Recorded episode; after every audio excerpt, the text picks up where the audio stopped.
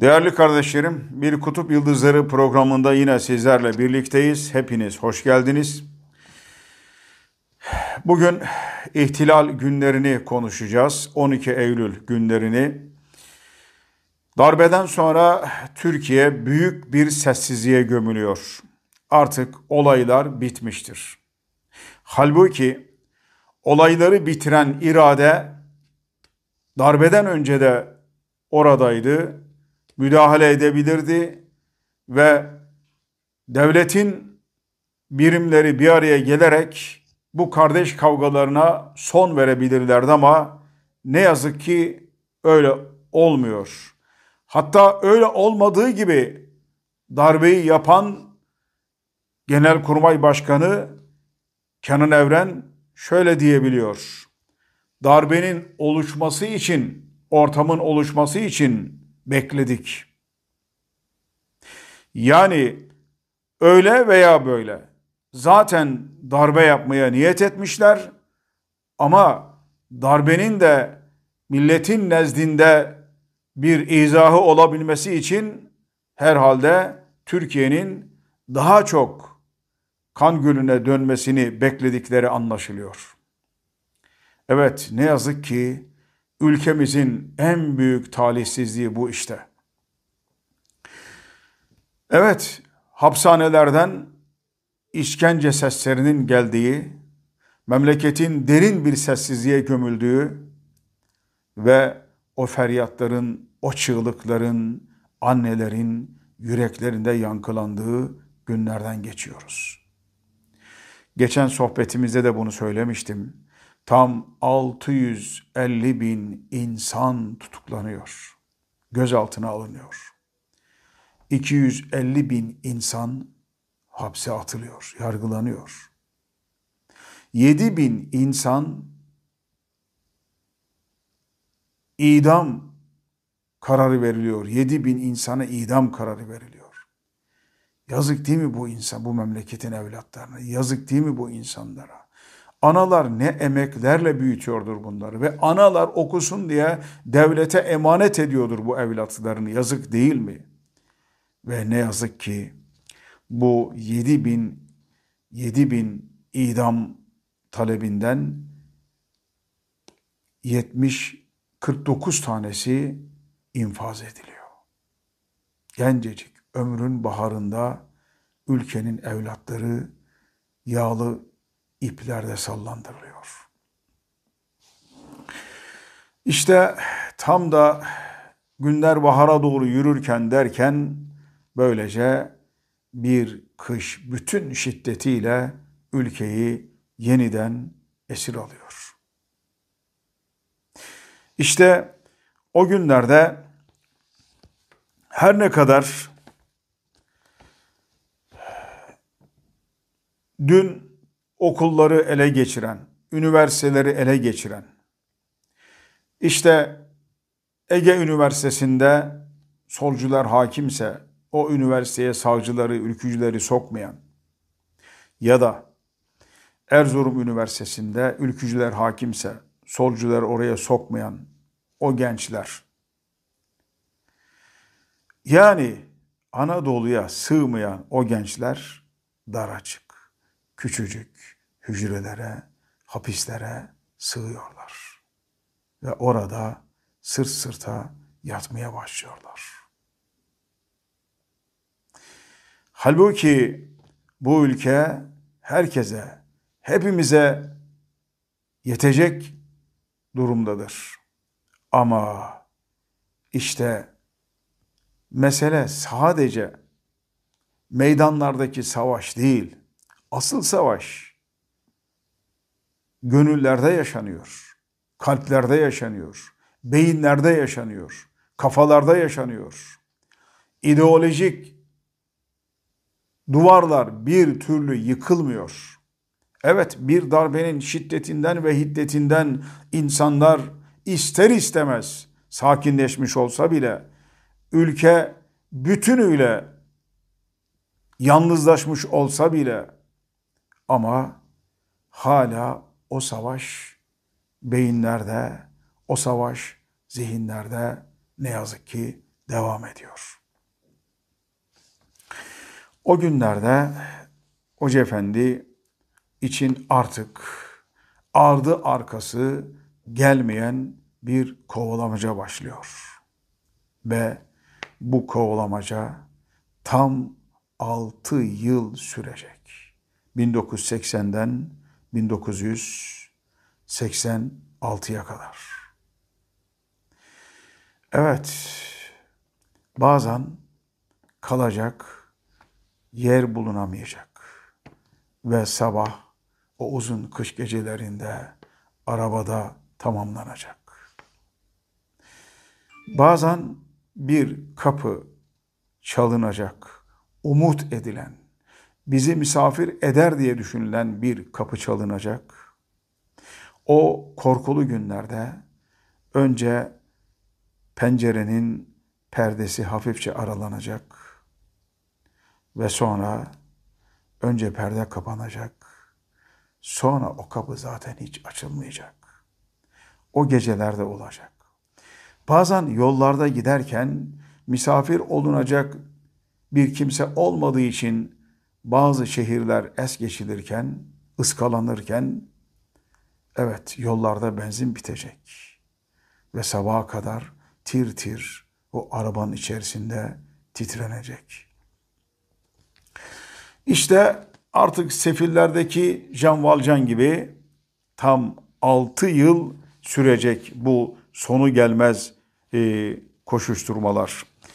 O günlerde o günlerde e, Mehmet Ali Şengül hocamız gibi, İsmail Büyükçelebi hocamız gibi, Abdullah Aymaz abimiz gibi abilerimiz de bir müddet ortada görünmek istemeyecekler. Çünkü darbelerin ilk anları çok daha şiddetli oluyor ve onlar da e, çalıştıkları kurumlardan rapor alarak, izin alarak bir müddet ortadan kayboluyorlar.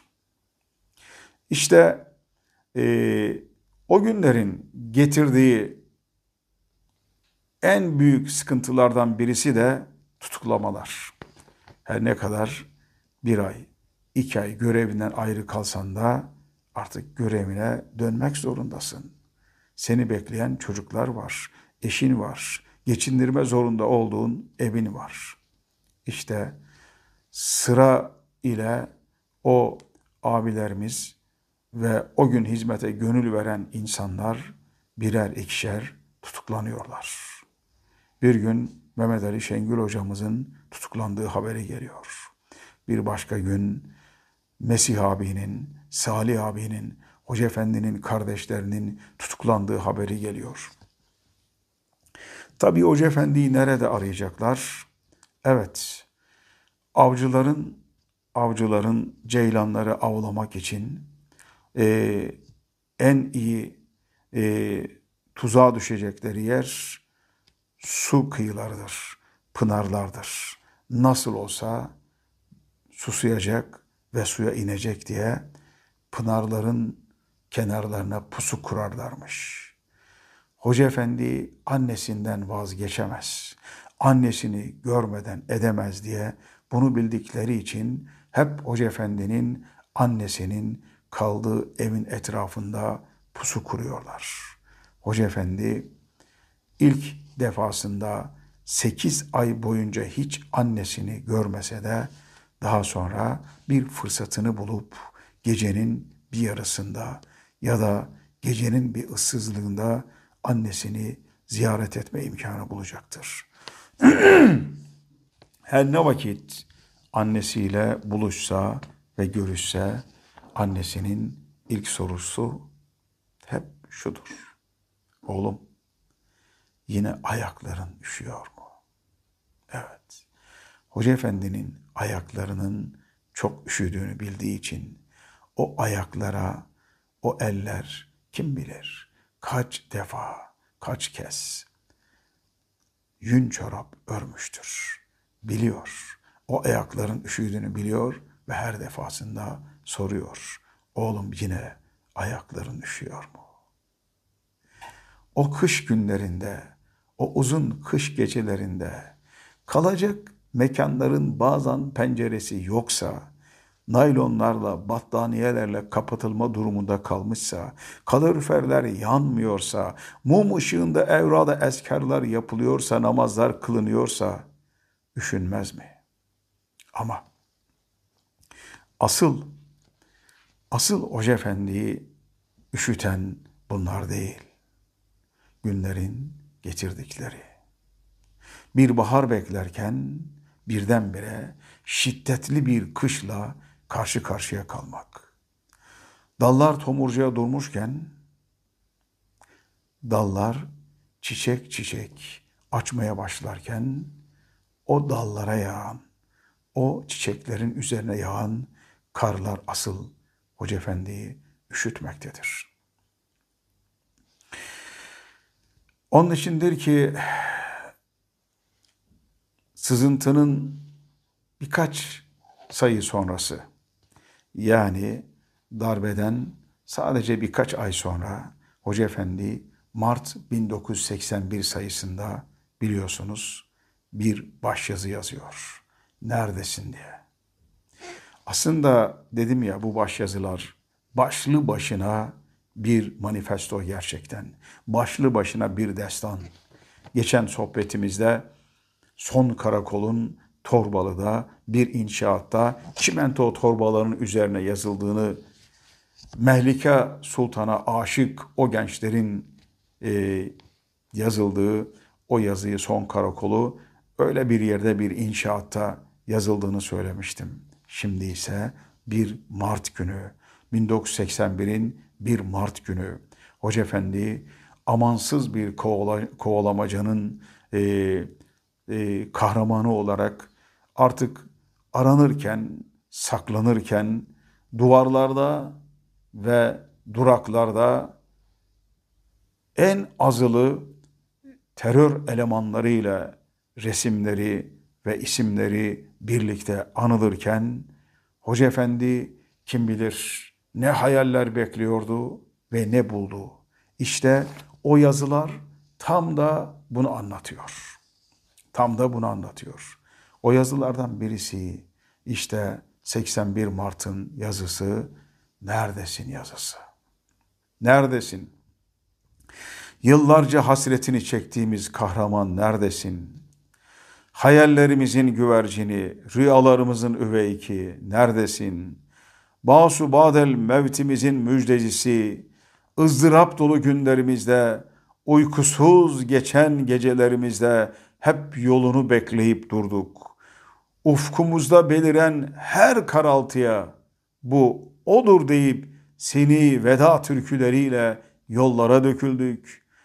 Gruplara kadar beklediğimiz nice günler vardır ki kolumuz kanadımız kırık evlerimize dönerken zambaktan hülyalarımızla teselli olup durduk. İşte Hoca Efendi bir arayış içerisinde ve hep neredesin diyor. Aslında bu yazı bile başlı başına Hoca Efendi kimdir dendiği zaman Hoca Efendi'yi başlı başına anlatan bir yazıdır esasında. Ve o günlerde Hoca Efendi kim bilir aradığını bulamamanın, bahar beklerken zifiri bir karanlıkta kalmanın, karanlığın en zifiri yollarında yürümenin, yalnızlığın, kimsesizliğin, ıssızlığın yollarında yürürken evet bin bir ızdırap ve bir bin bir sancıyla aradığı hayallerindeki kahramana, kahramanlara sesleniyor. Sensizliğin ve kimsesizliğin içimizi yalnızlıkla doldurduğu bu insiz cinsiz alemde kaç defa sinekleri kartal, elsiz ayaksız kötürümleri İskender diye alkışladık. Bakar mısınız? Arkasından koşup durduğumuz kafile kalmadı. Ama sen hiçbirinde yoktun. Karşılaştığımız minare kametliler parmak kadar düşünceye bir mum tutuşturacak kadar iradeye sahip değillerdi. Ruh dünyaları karbonlaşmış, fikirleri harabati, bakışları miyop ve beyanları alabildiğine dekolteydi. Onlarda kahramanımızın çarpıcı nazarları kahramanımızın ızdırap ve acıları, kahramanımızın coşkunluk ve tebessümleri göze çarpmıyordu. İşte Hoca Efendi adeta o yalnız günlerde, o kış gecelerinde, o o polislerle, askerlerle kovalamaca oynadığı günlerde bir bir davetiye çıkarıyor. İçini döküyor, gönlünü döküyor. Gönlünden ve gözünden ne varsa hepsini satırlara döküyor.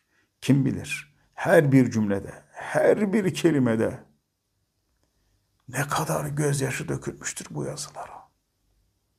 Hayalen söylemiyorum bunları. Bildiğim için söylüyorum. Duyduğum için söylüyorum bunları. Hani bir keresinde dostunun ayağına saplanan bir dikenle senin hayatını bir terazide tartmak, tartmak istemişlerdi de sen çılgına dönmüştün. Bin ruhun olsa onun zülfünün tek teline feda etmemeyi vefasızlık sayıyor ve isyan ediyordun. Neredesin Hubeyb diye Hazreti Hubeyb'e sesleniyor. Ve yine bir defasında senin kolunu kanadını kırmış ve budanan bir ağaç gibi yere sermişlerdi. Kala kala omuzların üzerinde kan kırmızı bir başın kalmıştı. Sen cennet hurilerinin divan duracakları bu yüce başı saklamak istiyordun. Ve hatırlarsan şöyle diyordun. Bu baş bu omuzlarda olduğu müddetçe ona gelip çarpan şeyleri göğüslemezsem vefasızlık yapmış olurum. Neredesin Mus'ab? Hoca Efendi Mus'ablara davetiye çıkarıyor. Hoca Efendi Hubeyblere davetiye çıkarıyor. Hoca Efendi harp meydanlarının o şehirlerin gel beni de fethet diye haykırdığı Halid bin Velid'e davetiyeler çıkarıyor. Hoca Efendi Yavuzlara davetiye çıkarıyor. Ve Hoca Efendi tarihin akışını ve tarihin seyrini değiştiren o insanlara o, o insanlara davetiye çıkarıyor. Ne zaman? İşte ülkenin bütün bütün karanlığa gömüldüğü o günlerde. Kapkaranlık yollarda yürürken, ayazlarda, karlarda, üşürken, titrerken gözyaşlarıyla bu davetiyeleri çıkarıyor. Aslında dedim ya geçen sohbetimizde de yani gerçekten Hoca Efendi'nin baş yazıları her birisi ama başlı başına bir destan. Fakat biz bunların hepsine burada girecek olursak bunlara bir ömür yetmeyeceği için bunu geçen sohbetimizde de söylediğim gibi uzmanına, müdakkik insana ve insanlara havale ederek şu cümlelerle bu bölümü bitiriyoruz. Ey tatlı rüyaların sevimli kahramanı, riyanın, şöhretin, mansıbın, aydın ümitlerimize zif sürmek istediği şu kara günlerde ağzının diriltici iksirine muhtaç gönülleri daha fazla bekletme diyor Hoca Efendi. Evet. İşte 1980'den 86'ya kadar yazılan bütün o ara vermeden yazılan o baş yazılar evet her birisi bir destan ve her birisi kim bilir nerelerde kağıt ve kalem bulunamadığı yerlerde ışığın bulunamadığı yerlerde çimento torbalarına ya da mum ışığındaki aydınlıklarda evet o yazıların yazıldığını biliyoruz. Evet bu dönemin bu dönemin getirdiği en hazin olaylardan birisi işte tutuklamalar, işkenceler. Hapishanelerden işkence sesleri geliyor.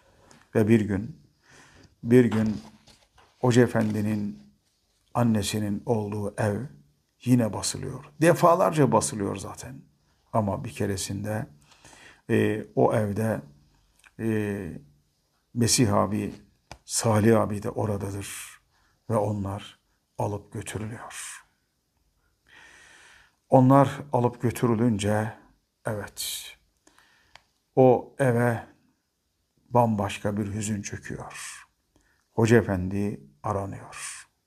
Polisler Hoca Efendi'nin annesine Allah aşkına oğlun nerede söyle diyorlar. Hoca Efendi'nin ifadesiyle annem Allah aşkına sözünün ne anlama geldiğini çok iyi bilir.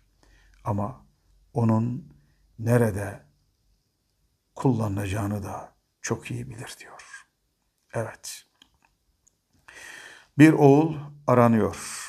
Köşe bucak aranıyor. İki oğul alıp elleri kelepçelenip götürülüyor. Bir başka oğul bunu duyunca Erzurum'dan Seyfullah abi o da annesinin yanına çıkıp gelmek zorunda kalıyor. Tam 27 gün işkence. 27 gün. Nerede? O nerede? Yerini söyleyin. Bilmiyoruz. Tanımıyoruz.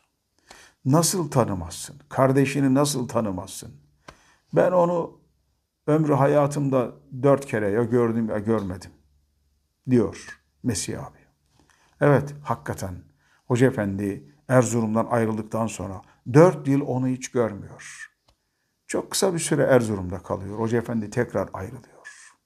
Gerçekten ayrılıklarla, hicranlarla, hasretlerle örülü bir aileyle karşı karşıyayız. Yerinde gerçekten bilmiyorlar zaten.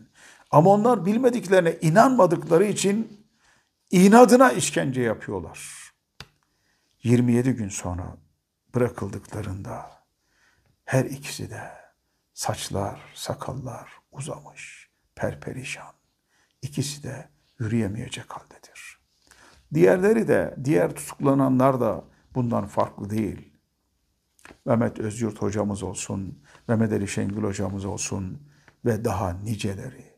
Ne yazık ki o günlerde aldıkları yaraların, acıların derinliğini ve dehşetini bir ömür boyu fiziki olarak bedenlerinde hep yaşadılar.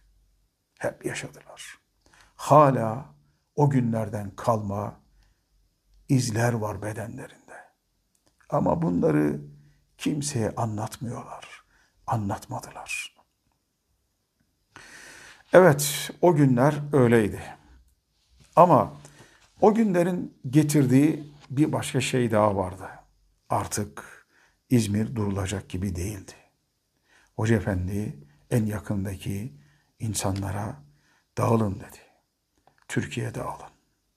Mehmet Ali hocamız Samsun taraflarına, Mehmet Özyurt hocamız Diyarbakır, Abdullah İmaz abi Konya.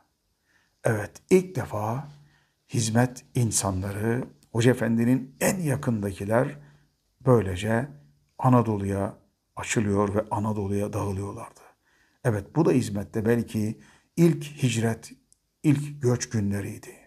Ve böylece artık Anadolu, Anadolu baştan başa bir ışık yurdu olmak için demek ki o sancılı günlerden geçmesi gerekiyor olduğu anlaşılıyordu. Abdullah Aymaz abimiz bir bir keresinde hatıralatında anlatıyor ya diyor galiba İstanbul'daydı. Bir e, rüyada diyor e, Konya'dayız. Mevlana'ya yakın hemen orada bir ağacın altında e, güya istirahat ediyoruz orada. Türbeden bir ses.